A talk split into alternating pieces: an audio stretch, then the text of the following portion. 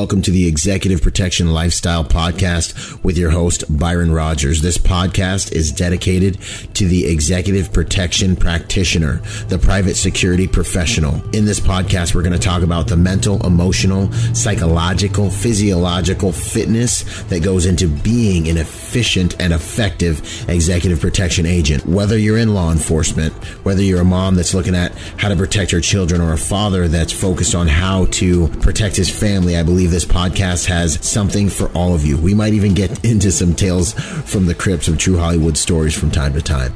I'm doing this podcast because I feel the reality of this job is simple. If you really want to be good at executive protection, it's more than just a job. It really is a lifestyle.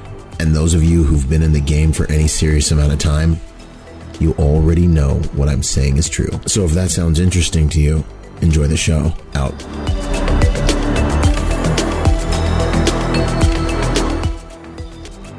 Hey, what's going on, you guys? Byron Rogers here with another episode of Executive Protection Lifestyle. I am here with my friend Jeff Burson, who's a lieutenant with uh, police department in Mason, Ohio. How you doing, sir? I'm doing really well. How are you? I'm doing good. I'm doing good. So Jeff and I ran into each other at uh, EPI at Executive Protection Institute recently, and um, it was just good to go through the course with you. You know, you look through the room and you notice other people that are um, just moving through the information, kind of you know on another level, and um, they have a lot of. We had kind of values that I believe we were able to share during the course, and so there was some good connection and things like that there. You know. Absolutely. Um, it's it's. I think when people really connect with this type of work, it, it, shows. You can see the ones who are are really dialed in, where this is important to them, and the ones who they do it, but it doesn't. It's it's not their life's mission. Absolutely, yeah, yeah. The ones where it's just a job, and the ones where it's more than just a job. You know. I think, kind of now that you mentioned that, I think one of the things that um, we both shared with the work is that, like, I do my best to try to be myself at work and have an honor. Like, I try to uh, use values that I would naturally honor if I was just minding my business. You know, so like I'm treating people the way they want to be treated. I'm trying to give people respect first you know, like this is the way I live my life anyways. And I, I superimpose that on my work product.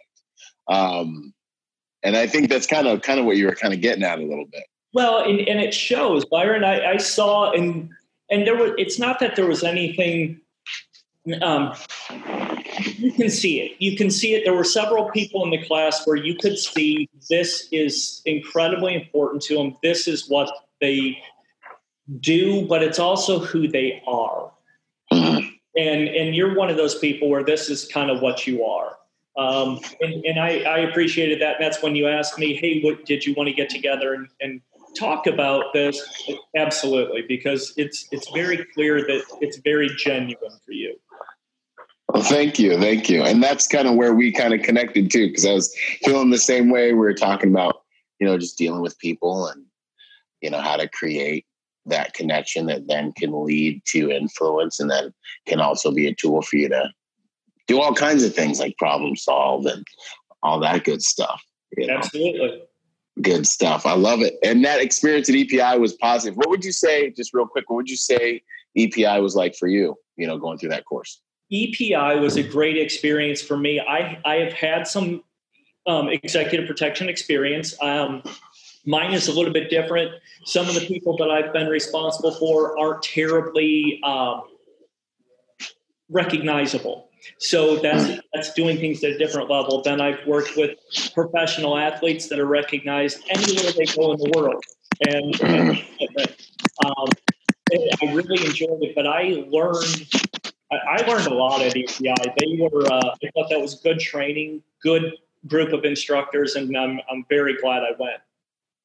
Outstanding. Yeah, the volume of information was impressive to me. yes, it was. There was a lot. You know, and I was waiting for them to turn the stress up, but uh kind of their approach to adult learning, I was also impressed by. There were no stupid games, there was no stress, there was no need. It was just all about like creating a safe place for us to learn, which I never experienced because my, you know, it's like military training and then like cool guy stuff. So I was kind of like, when are they going to start like kicking the door in and like, you know, uh, but that was positive. Well, and, and I think that that learning style, when you've got a group of adult professionals, mm, yeah. give people the opportunity to learn and retain a lot more. Yeah. Yeah, that's what I think I saw too, for sure. Okay, good to go. Well, the uh, I always start off with these kind of deep, deep understanding questions. Sure. You know, uh, who are you at your core? At my core, I am a person who believes in fairness. Um, is bizarre of a concept as that is for some. Um, I grew up thinking because of my life's experience that the world was basically fair. And it wasn't it was until I was a young adult that I figured out oh, the world's just been relatively good to you. That doesn't mean that it's fair. That's so good. That's awesome.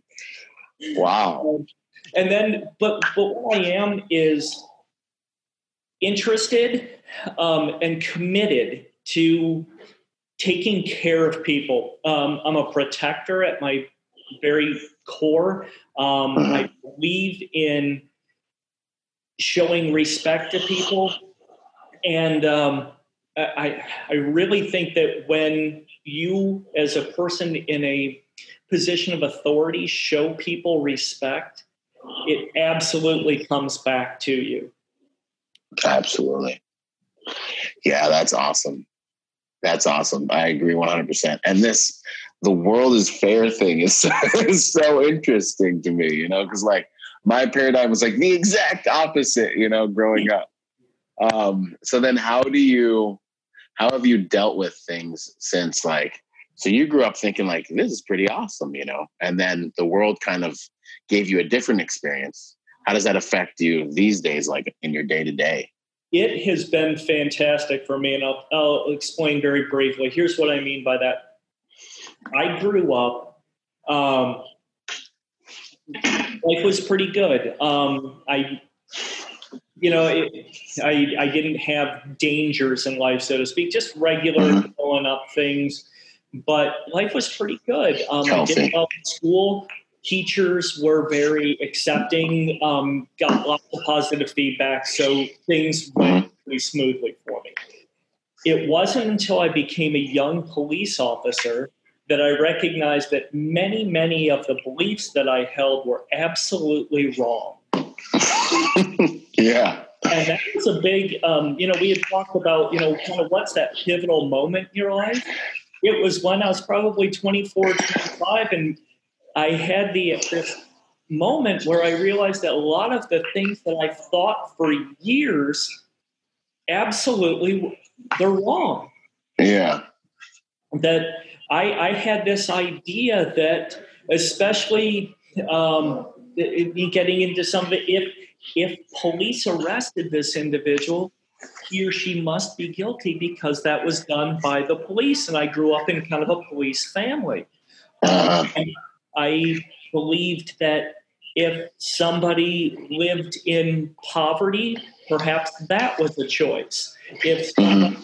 suffered from mental illness, well, that must be not a choice, but it must be some type of a character flaw or a, a sign of weakness. And it wasn't until I started dealing with people all the time, especially people in crisis, that I realized none of those beliefs were accurate. Wow. And then once you made that realization, what did it do inside of you? Did it cause you to be more like, you know, did it get, did it cause you to be more compassionate? Did it cause you to kind of be like, ah, it's a scary world out there? Like, how did that affect you? I, okay, so I thought about these things and I thought, okay, so here's what I want. I want to actually know what I'm talking about. Eh, this is a really good approach. I thought here's here's what I'm going to do. I'm a young officer, and I was recognized for being able to talk to people well. Huh. Talk people into my patrol car as opposed to fighting them. Talk people into leaving a, a separation where you've got a domestic violence situation. Hmm. And I thought, okay, this is good, but now I need to figure out why. And I need to get better at this. Um, I, I knew that things were going okay for me when I was selected early as a crisis negotiator. And why that became important for me is I never actually put in for it. Hmm. One of my assistant chiefs saw something in me and said, This is somebody who can do this job and can do it well. So I believe I, I kind of felt like maybe I was getting along in my career because of kind of base level skills, but I mm-hmm. I wanted to actually I wanted to actually be good at it. Mm-hmm. Not, not just get by. You've always Yeah. I know you've known people in your life where they were kind of innately good at what they did, but yeah. they put a lot of effort into it. Yeah, they just took it for granted. And then I've always had to work like extra, extra hard to be like just as good. But then it ends up turning out that I get farther because the work ethic. no question about it. And I decided if I'm going to do this, I'm going to make this my career. And clearly I have since this is now year 26. I'm in wow. year 26. Um, I was going to be as good at it as I could possibly be. Outstanding so um, I made it my goal to do that, and I've taken every training opportunity. And now, what I enjoy is I get the opportunity to teach crisis communication. Awesome. Yeah, it's it's very worthwhile. I teach it to to young officers and and to people in the business world too, because communication is universal. It doesn't have absolutely. And I've had people when I was you know, kind of looking at some things to talk with you, I've had people kind of ask me, why would people in the EP world need to know about crisis communication? And, and I, mm-hmm. because our best skills are avoidance. Skills are talking to people and getting voluntary compliance. It looks terrible if we have to. so why not get that voluntary compliance because you communicate well? Boom! There it is. I love it. That's the truth, man. That's that's exactly one of the reasons I was like, "Yo, we need to talk." I find that social dynamics and cultural dynamics and things along these lines tend to be the biggest hangups for guys. I don't. I find that a lot of what we do is really that complicated. It really isn't. But where guys trip is in these little spots where it comes to communication, cultural, uh, cultural understanding the culture, blending with the culture, honoring the local culture of your executive or whoever you're working with. Um, that's good stuff. I'm excited to get into this.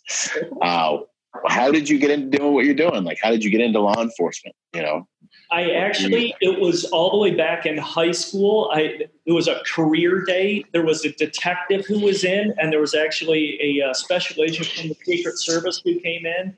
And after they finished their little presentations, I walked out of there saying, "I'm going to do something like that."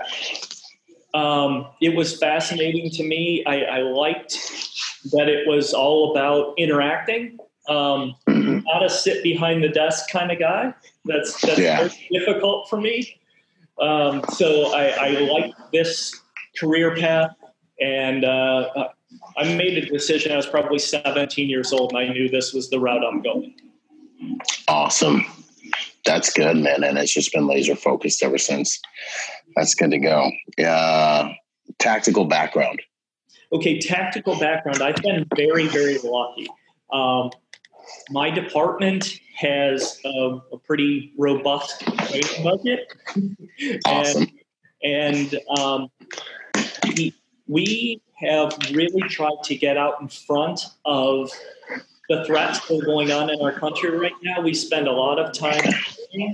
Um, yes, there's there's shooting training, but it's also, I mean, things like um, close quarters combat training. How many police departments get CQC training in and around vehicles? That's where so many of our um, deadly force encounters occur. So around our cars. So we get mm-hmm. things like that, simunitions, um, all of the things that you can think of. And then we're armed today. When I started, I mean, we were armed with a pistol, three magazines and a shot and a pump action shotgun. Today we have battle rifles that are more sophisticated than some of our, you know, maybe not than, than our troops, but certainly troops of other countries. Um, mm-hmm. We're prepared. And, and I think as a general rule, law enforcement has realized we have to be prepared to engage in short battles. Mm. Yeah. Um, and then the other portion of that is I've every every type of verbal communication and and de-escalation training that's where your technical training needs to start. And then of course i'm uh, i'm not a big guy so i i spend a lot of time um, training in a, a, particular martial arts style that that lends itself to uh, to someone my size Outstanding. I love that, man. That's good to go. I think there's just a lot that needs to be said in our industry, and especially at this time when there's like really cool, cool training stuff out there, you know, and you can do all your like running and gunning. But um, yeah, I think there's a lot to be said for being able to get that voluntary compliance.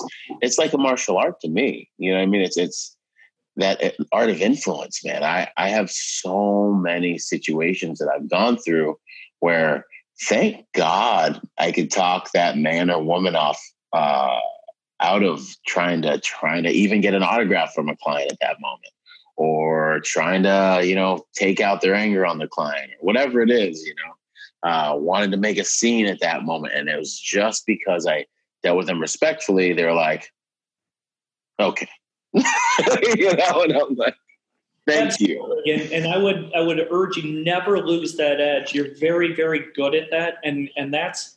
Thank you.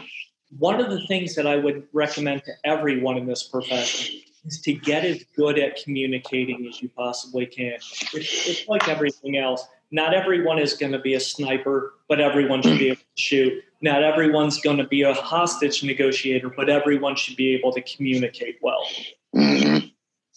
Absolutely. 100%. So we were talking and you mentioned the lack of support networks that people have nowadays.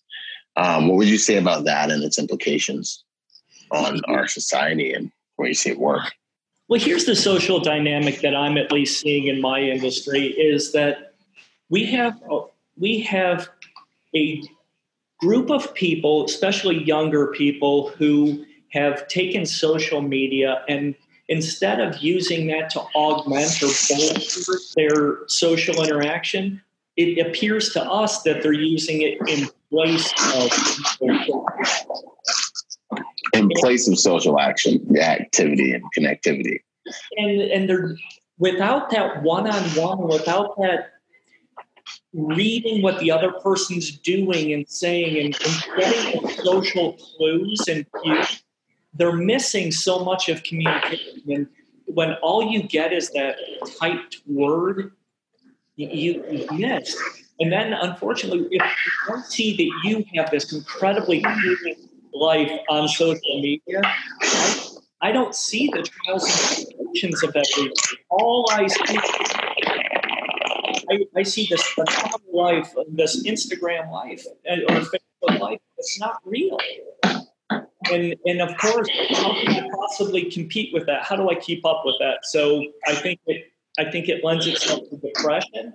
I think we've got a whole group of people who feel very isolated and alone, and um, with, when they don't have that support network to draw on, maybe they go out and look for different types of support. I think that's kind of what draws kids who don't have much as of a support network that draws you know, years ago, it would draw kids into gang life because they're getting that social support. They're getting the uh, people who seem to care about them want them to uh, to be with them. Now I'm on online, and one of the things that we saw at EPI in one of the presentations was exhaustive list of hate groups. yeah, it was spectacular. yeah, it was amazing. And that these these people have put together websites devoted to a, a culture and mentality of hating another group. Mm-hmm. Yeah, that's exhausting. Mm-hmm. Um, I, I don't understand it, but uh, that's that's my worry. And then when because people aren't developing coping mechanisms, they're not being told no. They're not mm-hmm. interacting with other humans. When mm-hmm. they're required to interact with other humans, sometimes they act so far out of bounds that it, it can be devastating. And, and I think we need, as a society, we need to. I'm not saying that social media is bad, but it's it's never going to replace interpersonal interactions. Yeah, I agree 100%.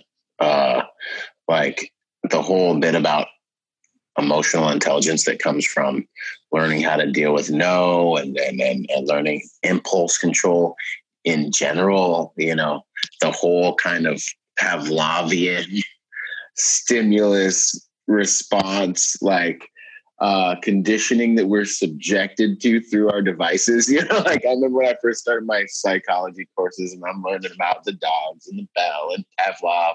Mm-hmm. And I, I'm like, every time there rings a bell, he give them food. And then they start salivating. And I'm like, wow, that's really interesting. It basically sounds like he gave an iPhone. gave him an iPhone. You know what I mean? Like, different.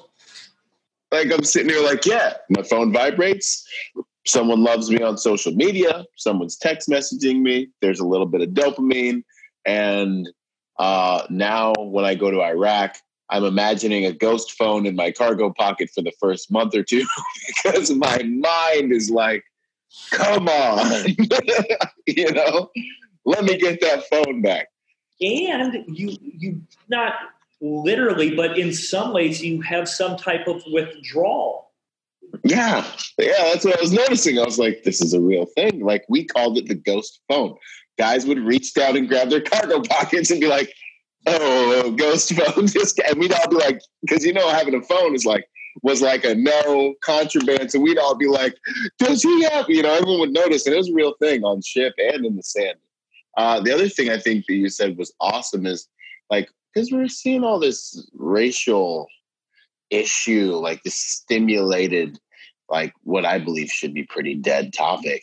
Um, but I've always believed that um, what's going to fix that is human beings giving each other positive interactions with one another that can really uh, really be like in direct opposition of these ideologies that people grow up with you know like i'm in the marine corps and texas dudes like yo I mean, I never really liked black dudes growing up. he's like, but I didn't know thee, you know, and you're like pretty cool. And I'm like, yeah, dude, thanks, man. You know, I'm like, we're cool. You know, he's cool enough to tell me this, you know.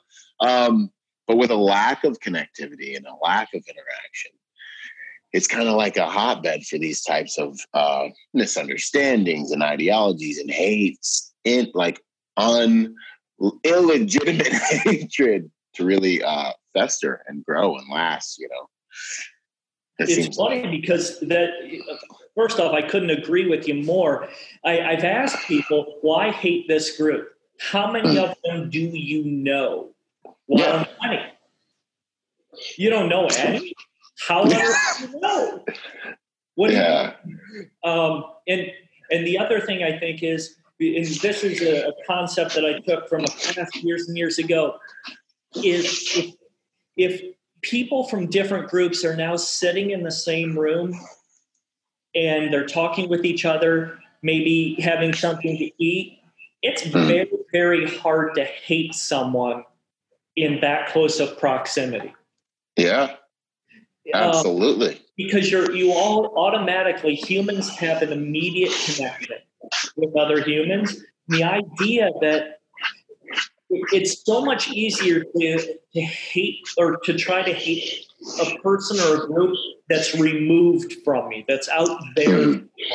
Very, very difficult. Um, and that's one of the programs that our police department's involved in is called Bridge of Life. And what it does it pairs up a, a police officer with a member of the African American community. And these are people who then pledge that we're going to get together. We get together about 15 times a year, have lunch, talk, and exchange ideas. Well, this poor guy I got paired up with, I asked him so many questions to please take these people. I were the same age, and he had young kids. His son was a college age student and his was in law school. Uh. I I had this guy take so many questions to kids for me because I was interested in that younger generation their view of police and of law enforcement in general. And I wanted to see um, if it gets damaged, how do I fix it? Yeah.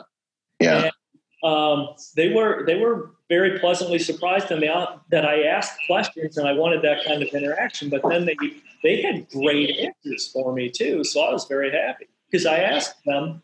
Um, this was after a, a particularly high profile shooting. I asked the question, "Are you afraid of me?" I don't mean me as an individual, but me what I represent. Mm-hmm. And they said no because that wasn't their life's experience. But basically, be yourself, smile, talk, um, be pleasant, be respectful, and it will stay that way. So, a completely different generation, but yet they completely understand and were able to put into words exactly what everyone else has already been thinking. Then, being kind, being respectful. When when is that not appropriate? Yeah, exactly.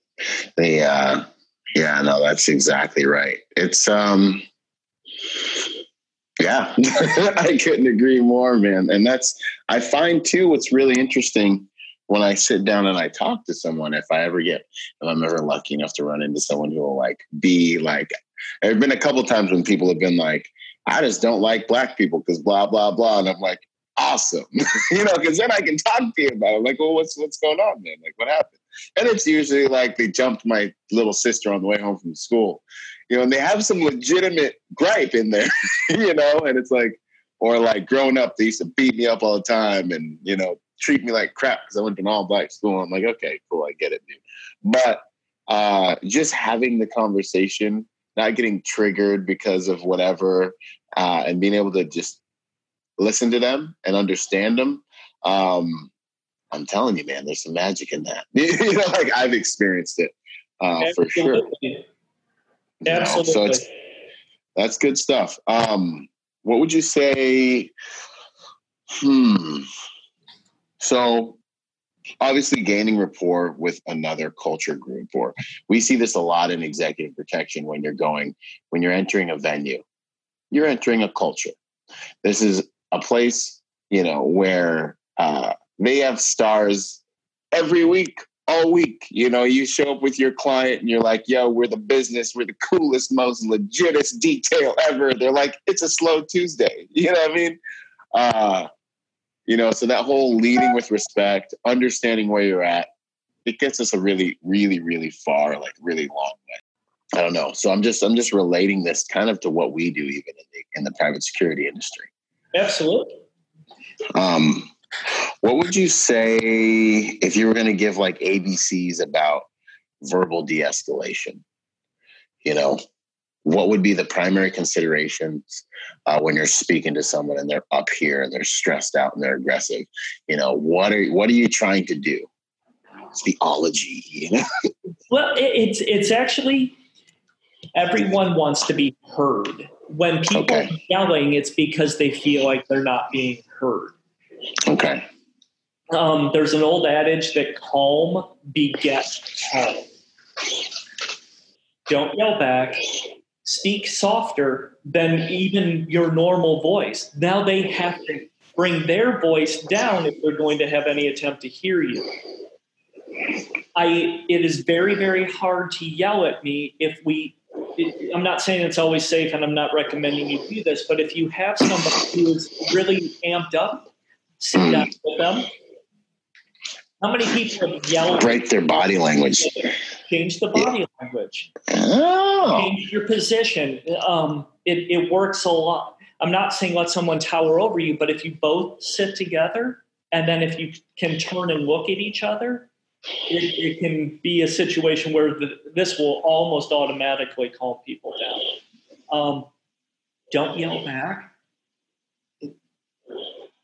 You're going to need to, at some point, you can't let someone just go on and on and on. But at the same time, hear them out. Um, and that's what don't don't ever put i'm not saying put yourself in a tactical disadvantage but i'm saying when someone's very very upset it's for a reason and if you can if you have the time to listen to them sometimes that's all they want and then they recognize you may not even be able to solve what's wrong mm-hmm.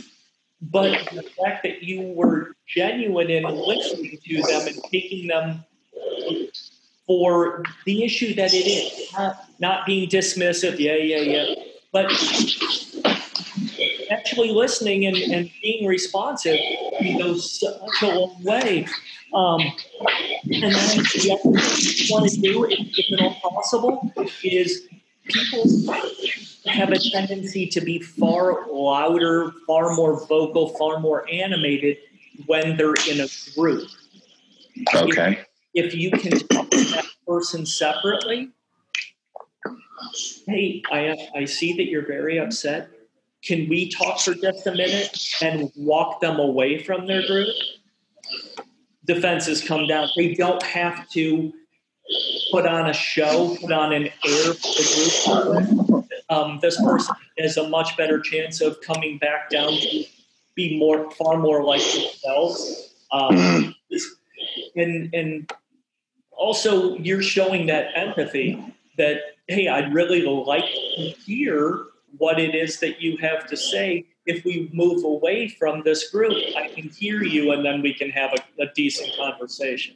It's uh, that that's the type of crisis um, communication for right there on the scene when you've got someone who is very, very upset, and and sometimes you don't even really know why. You didn't see the precipitating event. You didn't see what caused this what is it that I can do? Um, and taking that time, who doesn't want that show of respect that I'd like to take it and actually listen to you? Would you please? And and the other thing that shows interest, ask questions. Okay. Yeah. Um, everyone likes to explain their point. Mm-hmm. We are talking about different cultures earlier. We my community is very, very multicultural. And mm-hmm. I didn't understand. So what I is I went to where as a group and said and asked, I said, I'm going to be coming into I'm going to be coming in for a mosque to a mosque for the first time. I do not mm-hmm. want to embarrass myself or offend would you take a few minutes and explain to me what is the best way for me to handle this? I have never had anyone say, absolutely not, we're not going to do that. Everyone that approach, very willing to explain to you what is acceptable behavior how you manage that situation. Mm-hmm. Humility. Yeah, no one's gonna. Yeah, absolutely, because you're honoring them. You know, like you're honoring their culture and you're honor, you're respecting them, you know. And so it sounds like de-escalation, like ABCs, it sounds like it's like understand, show the person that you have a desire to understand where they're yeah. coming from.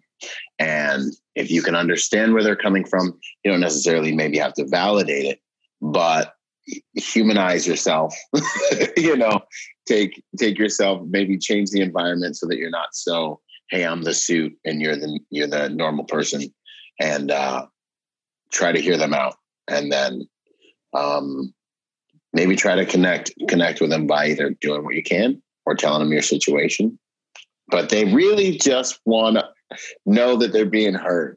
Seems to be the absolutely people want to feel like they're important enough that you're willing to listen to them. Yeah. Awesome. No, I like it. There.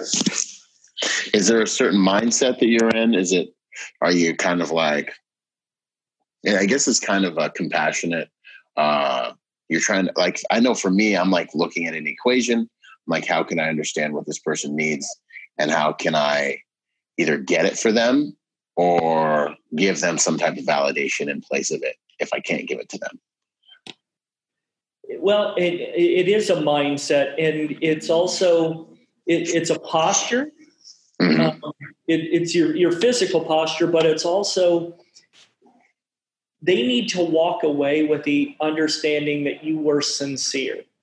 And yeah. which I think is what it means to be professional anyway, but to have the sincerity. Mm. Um, I haven't heard that before. That's good.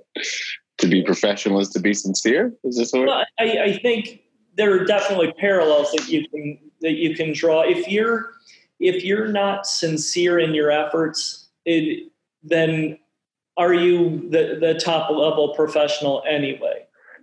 Yeah.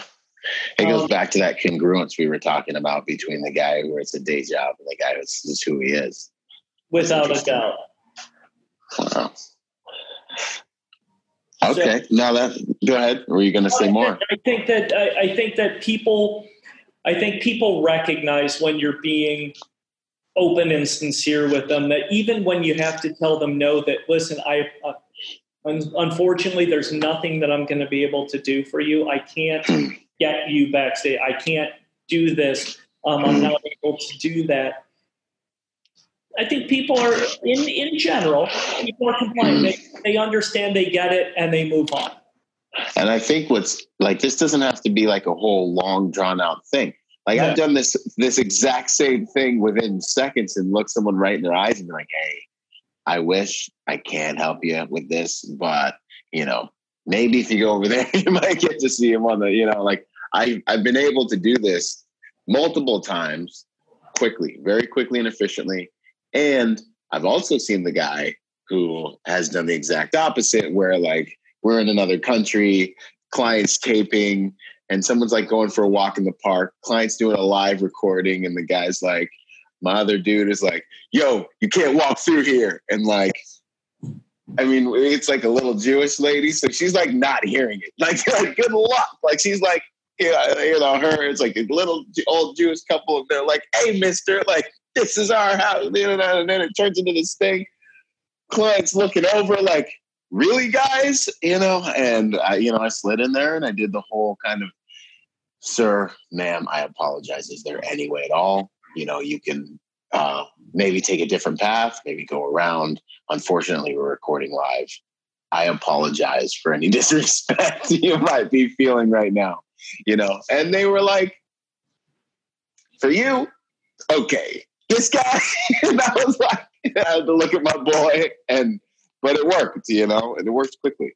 But how many times in your career have you had to make up for someone else yeah, that bring trying to bring the average up. You know, you show up to the venue after your advanced guy's been there, and the, all the house security's treating you like you guys are a bunch of jerks. You haven't even you haven't even met him yet. you know that, that has happened a lot, um, and it shouldn't. It doesn't need to happen. You know, it's that false bravado piece. I feel like you know. Yeah. What would you say about so crisis communication? You said is something you teach what would be the ABCs of crisis communication? If someone was like, oh, that sounds interesting. What do I need to know about it? Okay, so to be a good crisis communicator, you actually have to try to understand what the real problem is. People mm-hmm. worked up, and in crisis, it is very difficult to get someone to be logical and start focusing on solutions. Okay. So the first thing to do you were talking about like adrenaline, and when people are very, very excited, you've got to help them to get back down to a much more normal level in order to um, get them to work towards any type of conclusion. Um, the first part of crisis communication, you've got to get to where you have a real interest in people. Somebody who wants to be a good crisis communicator or has interest in doing this for a career, you have to take a long look at yourself and say, Am I capable of letting other people talk, being a great listener, and then when it's time, interjecting, but at the same time, I've got to make sure that they're you're you're putting them ahead of you. It's kind of like dealing with, with kids. It's kind of like dealing with with people who just really are angry with you, even though it has nothing to do with you. You've got to be able to not take things personally. You talk about emotional intelligence. That's oh yeah, intelligence. You you absolutely because they're not mad at you; they're just angry. So they'll take it out on you. Um, mm-hmm. You have to be able to put them first and work through their problem with them, and understand that time is your friend. Okay. If you, think, if you think about when you're upset, if someone is now talking with you and time is passing and more time is passing, remaining that upset or that agitated way up here, very hard to do. Absolutely. You got to work at it. Like it takes focus. Like I can do it for a while, but no, I don't do that anymore ever. But when I was little, I used to pride myself on staying, you know, of course, till I got a spanking about it. But yeah, that's funny. So time is on your side. Time, time typically is your friend. And if you've got a situation that's volatile or dangerous, the mm-hmm. more time that you can get to pass without someone being harmed, it, the more likely it is that no one will be harmed. Um, mm-hmm. as, as because people become, it, it's a very heightened sense. It's a very focused intensity, and that's going to dissipate. The body and mine have a very, very hard time staying at that. Ah, that level of intensity. So, um, anyone who wants to do this type of crisis communication, talk with people, I mean, I've been a hostage negotiator for better part of 13 or 14 years, but mm-hmm. you have to understand that it's very rare that you're going to be talking with people who have taken hostages like in the movies where it's for benefit, it's for gain, it's essentially in domestic violence type situations.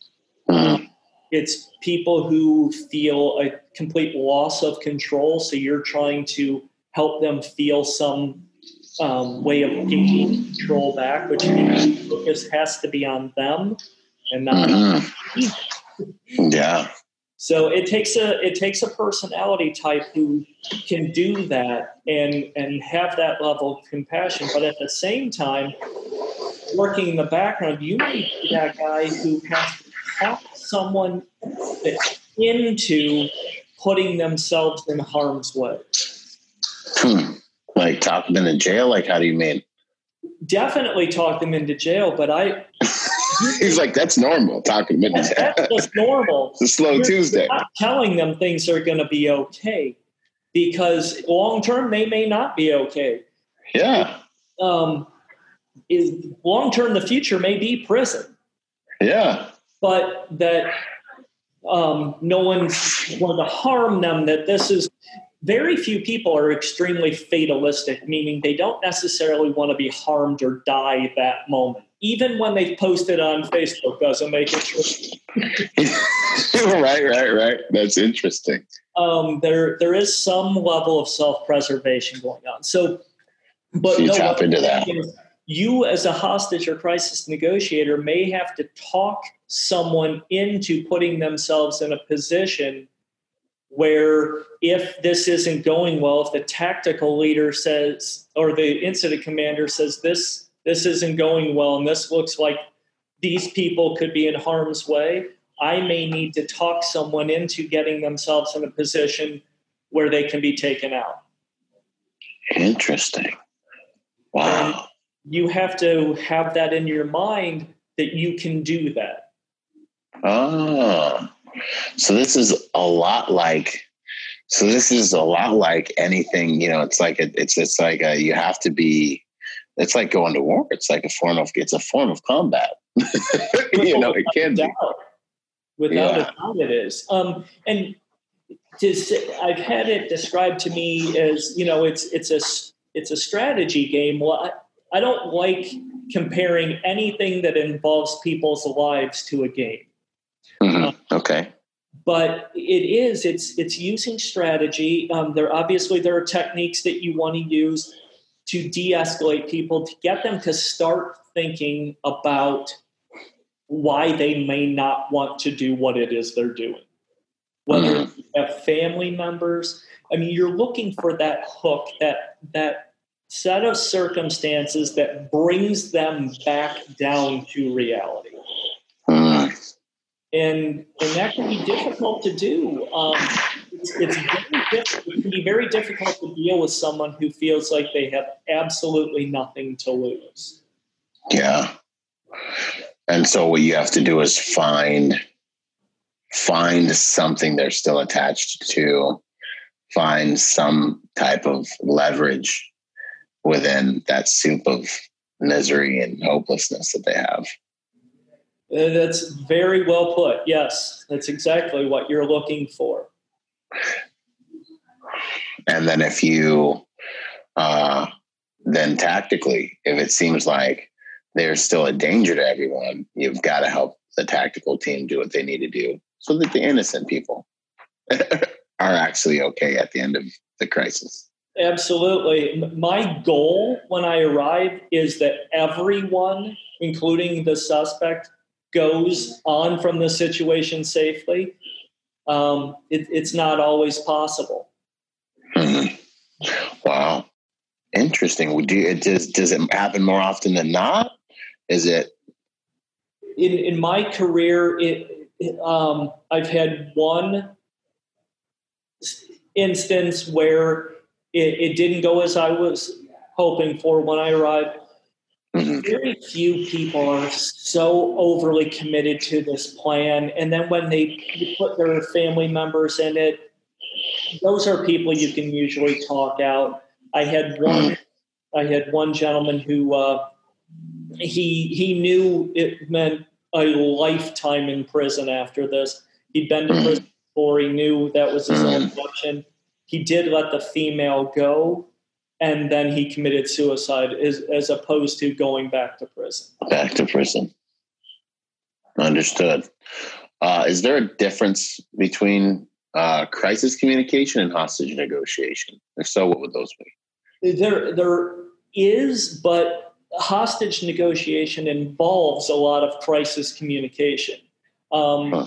Crisis communication is the style of um, you're active listening. You're listening for all the things that this person says, but also maybe more of what it what it truly means or what it means to them. You're looking for something underlying in it.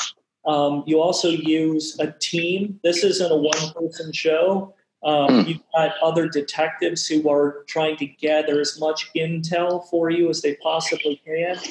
Okay. Um, this is this guy's background. One of the things we do, of course, is scour social media.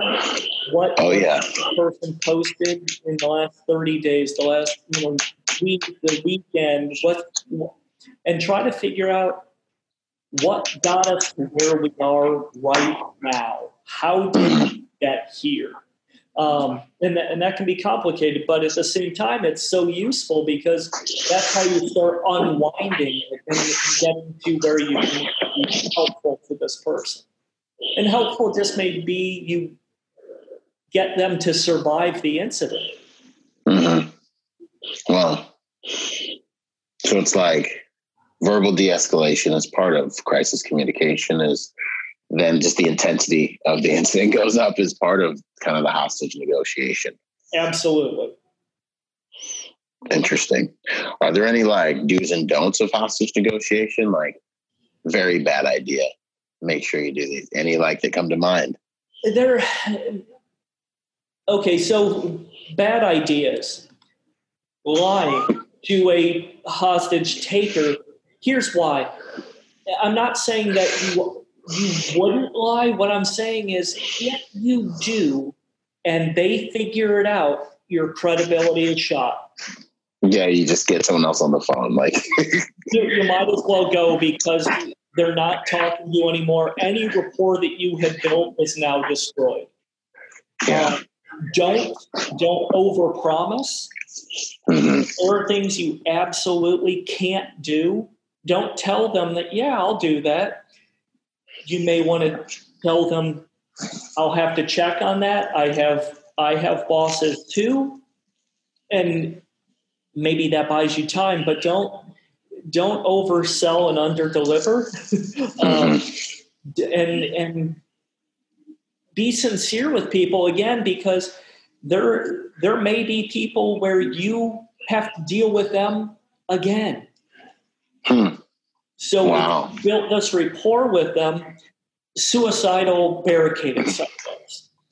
They're in their home, you're now communicating with them. If you destroy a any type of rapport, if you you're in a community where you may be the only person who's going to have this type of communication with them, and now they don't trust, believe, or have any interest in speaking with you, that can be very difficult.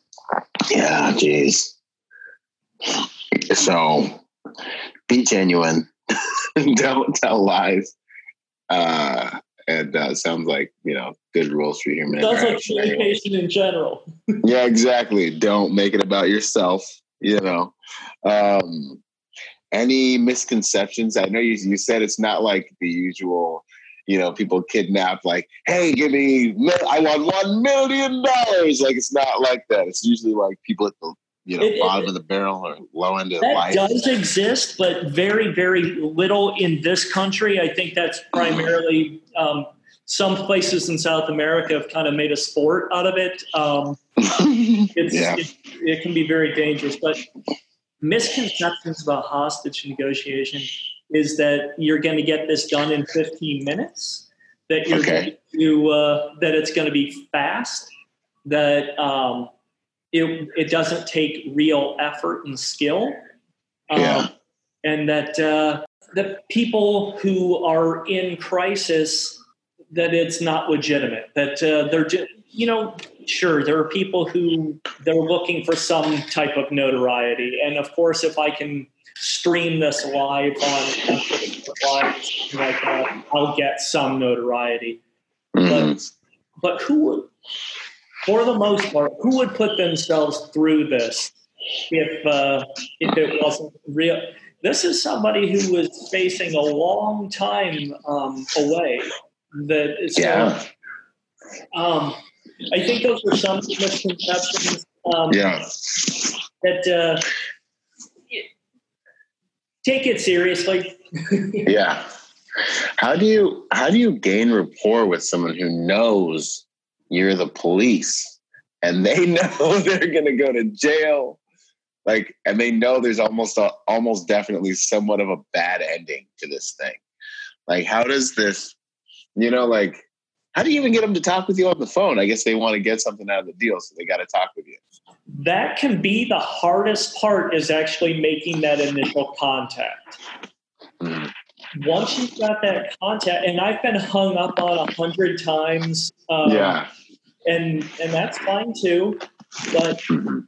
in general, people who are in this level of crisis, they want to tell someone about it, and if Huh. if you through your actions, through your communication style, convince them that you're someone who's willing to listen, they'll talk to you. Really? You don't have to be anything like them. Um, the only other thing that I would tell you, though, is every crisis negotiation team needs a female perspective on it. Don't ever think that it's necessarily your best option for a crisis negotiator, a hostage negotiator. Hmm. Okay. I've been I've been on a call out where it almost blew up on us when we had a woman make contact with him because that's the reason he was upset in the first place. he was like, I don't want to talk to any more women. that's exactly what happened. Yeah. Oh man, that's funny. That's. I mean, it's not funny. I understand. I, I don't understand. It's hilarious. so um, yeah. Oh, good but, time. But building rapport is it can be it, it's time consuming. Recognize it's not going to happen in ten minutes. That uh, mm-hmm. getting someone to trust you to want to tell you what's going on in their life is going to take a little bit of time but once you've got them doing it, it it's, hmm. pretty, it's pretty incredible just what people will tell you, knowing full well they get it at some level that this ends with me in handcuffs heading off to jail. Yeah, best case scenario.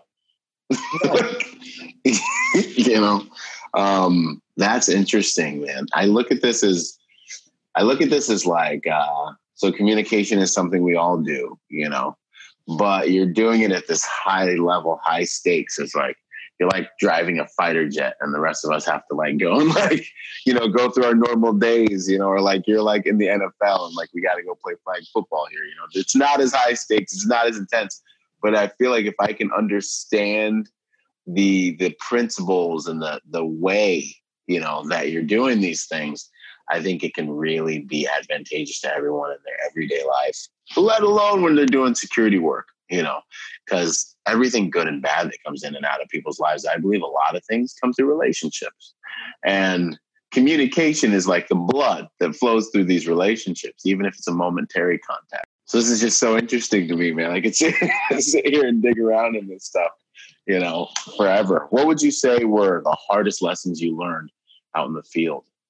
you can do everything right, so to speak, and still have it go wrong, still have it go, have the situation go out of control simply because the the person who had who caused this situation wanted it to go out of control. Mm-hmm. Um, in police work, you know, we're we're often we're in a position where we're responding to someone who has decided to take a particular action. Yeah. And you get there and you do everything that you've been trained to do the way you have. And at the end of the day, you you thought this was somebody you could save, and no matter despite your best efforts, um, he shot himself. Yeah, man that's tough. And you gain like you make like a little relationship with the person. You're sitting there kind of talking with them, kind of pulling for them a little bit. Do you um hedge your emotions against this now or is it you know what I mean? Like it seems like something when you're first starting the job can be really tough because you put your heart into things, you know. I don't know. Like as a, even as a psychologist, it's like you in the beginning you kind of are going through this ride, you know. Not that I'm a psychologist, but it seems like it. Yeah. Um, how have you dealt with that? I think if you're going to be effective, um, mm-hmm. each time, even decades in, you still have to be just as enthusiastic and just as sincere as you were in the first place. Um, mm-hmm. I think we have known for years in my profession that you need to talk to others about this. And, mm-hmm. and we have groups, um, and then you have after a situation like that, um, you have mandatory counseling afterward. Um, mm-hmm. Because otherwise, you run the risk of losing people. You um, even mm-hmm. just, I mean, you, I'm sure you saw that in military service. That guys mm-hmm. check out, they're like, "I'm, I'm all done here." Um, that was enough. Um, yeah, they're like, and they can just tap out, man. Right. So you've got to you've got to take care of yourself um, psychologically and emotionally after something like that, and understand it's kind of like EP work too. That when it goes well, when it, everything goes well, that can be kind of an intoxicating thing too. That yeah. you're on top of the world, and you think, man, I'm really, really good at this. I want to think so bad that I'm good at this. like, and, and you, you kind of have to break, keep yourself in check. And that's other yeah. people can be very good at this and tell you, dude, you just got lucky.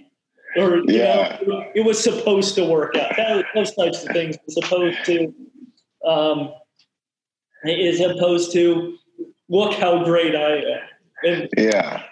You, you need people who, uh, who have no problem telling you exactly what they think. That's good. They'll tell you what they think you need to hear too. You know, genuine friends. That's value. So it's it sounds it's not about your heart being cold as usual. It's usually it's it's about the resilience of a healthy heart and um, making sure you keep yourself healthy internally to deal with the rigors of the job. Really. Absolutely. Solid. What would you say is your uh, proudest moment in the field? Um, proudest moment is when I figured out that I didn't have all the answers, but I I was to the point in my career where I knew where to go to get the answers. Um, I would tell people don't ever be afraid to tell people you don't know. Young young people, young professionals, security work. notorious for this. You don't want to say I don't know. Yeah, oh yeah. Um, when I had enough experience and enough knowledge to be comfortable with myself, I think my proudest moment was recognizing that I'm really good at being me and I'm comfortable being me. Okay. Um, that people will recognize if, if, you're not, if you're trying to do something that you. Yeah, it's we're all psychologists naturally. and and I think it comes through. I, I think people can hide it for a little bit, but it's very difficult to be something you're not. Um, mm-hmm. I, I had I've had a couple situations where I've really been able to talk to people, connect with people. And what I, I like to do is check on them six months later, a year later, and see, okay, now how are you still doing? How did this go for you? Hmm. Yeah. That sounds like it could be rewarding. Go ahead. If you tell people you're going to, then do it. yeah, you bet. Yeah, that's huge. You better do it because they're sitting there thinking, like, yeah, right, you know, top guy. and and it's amazing the response that you get when six months later you send them an email or you shoot them a text, and mm-hmm. they're like, "Wow, this guy actually did care." Yeah, yeah, this guy actually did care, which is rare now, you know, in the world, our digital world. You know, it's so yeah, priceless. it is. I think you know, right. Absolutely. Um, advice to someone considering getting into the field, you know, crisis negotiation, crisis communication. Do it and do it for all the right reasons. Um, okay. The world needs you right now more than ever. Be part of this. I, am telling you, as far as from my experience, it's incredibly rewarding. It um, you will understand just how much effect you can have on people's lives but but that comes that comes at a cost because you will understand just how much effect you can have on people's lives so you're going to do it do it as well as you possibly can you deserve that and the people that you that you serve deserve you being the best that you can be outstanding. This sounds like the stuff I'll be talking about on Instagram, man. You got to unlock your potential so you can serve your loved ones, your God on the highest level, you know. Your loved ones who, you know, your your loved one who chose to make you their champion, your children who just were given, you know, like they didn't get to choose. And you're just you're their champion for they're all counting on you. You gotta bring the best of yourself out in order to be able to serve on those higher levels. You know, that's good stuff. I love it. Um, our last few closing questions here. It's been good talking with you, Jeff, for sure, as, as I knew it would be. Um, favorite quote, mantra, saying? Um, I, I think my favorite mantra is be sincere in order to be effective. Um, it, hmm. it comes from a business school standpoint. That's actually, I'd love to take credit. It's, it's part of the Harvard Business School. And they did a study that the most effective CEOs also had the their um, the people working for them felt that their level of sincerity they were rated with extremely high levels of sincerity. They didn't all have the highest ratings for their effectiveness or how how great of a communicator they were but what they had was incredibly high scores for being sincere for being genuine if you want to be great at anything, really put your heart and soul into it. This is this is good stuff. It's so true. Like I mean, it's just it's good. You know, it's like um, I guess it strikes a chord with me because there are times when I've tried to speak or present something, and if it's not coming from my heart, it's like powerless. It's like a clanging cymbal. It's like a waste of time. You know, I'm like, I'm like, I even hate listening to me talk about this. But if it's sincere, it's got like a whole nother energy to it. Um, and it's like people kind of talk about find your passion, your purpose, and all these things. But this sincerity uh, way of being, you know, of state of operation. I really believe, I know that it's really, really powerful. When other humans experience it, especially now, it's kind of like respect. It goes an extra long way because there's just nothing sacred anymore. it feels like sometimes it, yeah. You know, someone's like, this person's sincere and genuine. It's like, you know, you're, you're really valuable to the other person. But, uh, even, you know, I just see it, I see that as a very valuable thing to have in many areas of life. When I've been wrong, when I've made mistakes, when my clients have been like, hey, dude, what were you thinking about? If I can sincerely, you know, explain, like, I really believed this, it was a mistake. Um, and I really won't do it again, you know. And if I can be sincere in these these very important moments, it's been extremely, extremely positive the outcomes. So I like that, man. Be sincere to be effective that's huge. I'm going to take that one with me for sure. Absolutely, it's, it's not mine, but but I like it because it it's so it's so concise and it really people can tell when you when it's not in your heart, it shows. Mm. Yeah. What habits would you say if you had a habit that uh, you believe makes you a better professional or better at life? What would it be? I am early to everything. yes, you are. and I'm always prepared. B, when you're going to a business meeting, when you're going to a lunch, no matter what it is, be prepared. Um, it doesn't take that much extra time, and it just conveys how important the other person is, how important the meeting is to you, because you walk in with a page of notes and you typed up an agenda it tells everyone at that table that this mattered to you. Yeah, that's awesome. I can do better at that one. Like I, like you know, like I'm one of those like uh, creative minded folks, so I have a tendency to just show up and freestyle it and wing it, and it's great. It's done. But I'm always deeply impressed when I look next to me and there's that guy who's got like, hey man, I sent you the agenda for things that we're gonna look at, and like he's there, he's early. I'm always like, that's a guy I got to make sure is on my team. You know, that's exactly what I would tell you too. Is don't change you. Mm-hmm. Surround yourself with a couple of guys like that, like what you just described. That's yeah. I'm that guy, but I work with people who are a little bit more they're, they're just they're going all the time and and they they're great and they're really really good at what they do so complement each other mm-hmm.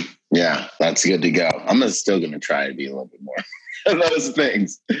You know, never hurts nothing, never hurts nobody. Awesome, man. Well, it's been a great conversation. I really appreciate, you know, the time, the no problem. with me, the schedule. you know, and all that stuff. This has been fantastic information that I think is relevant to everyone listening, no matter what they do for a living. Um, so that's been awesome. Thanks so much for coming on with me, Jeff. No problem at all. Thank you for having me, and uh, please let me know if I can answer anything else for you. Oh yeah, absolutely. We have one more question. What are you up to these days, man? What are you doing these days? Where can people find you? Okay, so I I'm still with the police department. I'm I'm eligible to retire, and cool. I really enjoy what I discovered is I really enjoy EP work. Um, I like the advanced portion. I like working with the client. I, I I've enjoyed this. I've had the chance now to do this for several years. We have a very large tennis tournament. Sounds kind of silly, but it's one of the biggest mm-hmm. in the world. there you go. in, in, our small town. So I, I get to work awesome. that. I really enjoy that. And so I'm now looking um, maybe in a corporate world, something like that. But uh, it, it's interesting to me. I'm, I'm enjoying things. I'm here in Southwest Ohio. I'm right near Cincinnati, and uh, we we have some light snow falling today, which is wow. very unusual for you, I know. But uh, so it, it's it's uh, it's good. I'm in a great place in my in my career, in my life. So I'm looking to see what uh, what comes next for me. Okay, awesome. Well, the executive protection industry is, I think, is fantastic to transition into, especially with your mindset and the way that you your way of doing relationships and people, and you know, doing. Our industry is growing so much right now. The opportunities I'm seeing, so I'm excited to see where you where you fit in and all that stuff. I I'd love to have. I'd love to be on a detail that you're running, man. I can already tell for sure. That would be fun. Yes. Well, and, and I think you, I think as a professional, you try to surround yourself with others who who will complement you, who will who you're comfortable with. Sometimes you don't get to choose the uh, the team you work with, but it's yeah. it's awfully nice when you do. That's the truth. Awesome. All right, good to go. Well, thank you so much, Jeff. I appreciate you, man. Once again, this has been great. It's good to see you again. You know, and um, yeah, you know where to find me. Uh, thank you for your time, sir. All right, Byron. Thank you.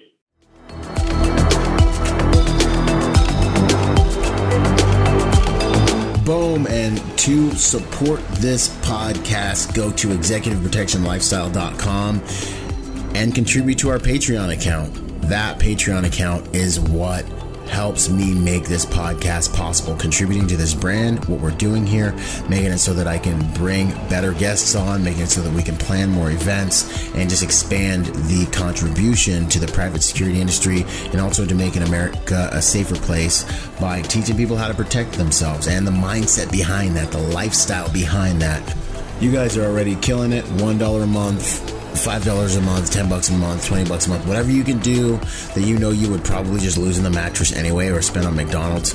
Hey, you want to put it towards something that's going to good use? Put it towards a podcast and get involved in our, our Patreon account at executiveprotectionlifestyle.com. And if you want to find me, that's ByronRogersMotivation.com. Um, you know, do whatever you can, contribute whatever you can to that Patreon account because it makes all of these things possible, ladies and gentlemen. So much love thank you, thank you, thank you, and thank you for making those contributions. You guys rock. We're already doing amazing there, and it's just because of you guys. So thanks once again for those contributions. Boom. I hope you guys enjoyed that episode of Executive Protection Lifestyle Podcast. This whole entire thing actually just started off as a Facebook group that blew up and is one of the fastest growing, if not the fastest growing, executive protection uh, Facebook group online. So if you haven't joined the Facebook group, join the Facebook group. Uh, follow us on Instagram and check us out at executiveprotectionlifestyle.com. If you want to find me, that's Byron Rogers Motivation.com. And I'm on all the social media platforms Instagram, Twitter, Facebook as well. So until the next podcast, y'all, stay sharp out there and as I say it, one mind, many weapons. Talk soon. Out.